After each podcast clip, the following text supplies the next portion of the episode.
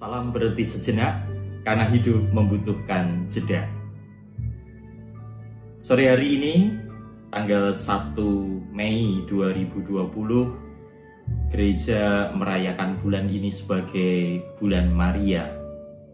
Dan di dalam bacaan pertama tadi dikisahkan uh, kisah pertobatan Paulus Betapa indah kisah pertobatan itu dan juga betapa indah kisah kasih Maria sebagai ibu Yesus yang membuat saya ingin merenungkan tentang pengalaman ini.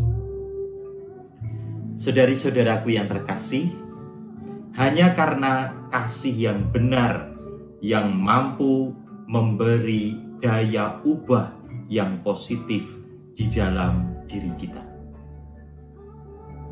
hanya karena kasih yang benar yang mampu memberi daya ubah yang positif di dalam diri kita. Perubahan atau daya ubah yang positif itu dapat terlihat dari kekuatan dan keberanian kita untuk bertobat, berubah menjadi lebih baik. Ini tentu karena kasih yang benar. Karena kasih yang tidak benar justru akan membuat kita semakin terperosok atau jatuh di dalam kesalahan dan dosa. Yang kedua, contoh daya ubah itu adalah dari takut, cemas menjadi berani. Lalu daya juang, kegembiraan, persaudaraan dan itulah yang terjadi dalam kisah pertobatan Paulus. Itulah juga yang memberikan keberanian dan kekuatan hati kepada Maria karena Maria sungguh-sungguh mengasihi.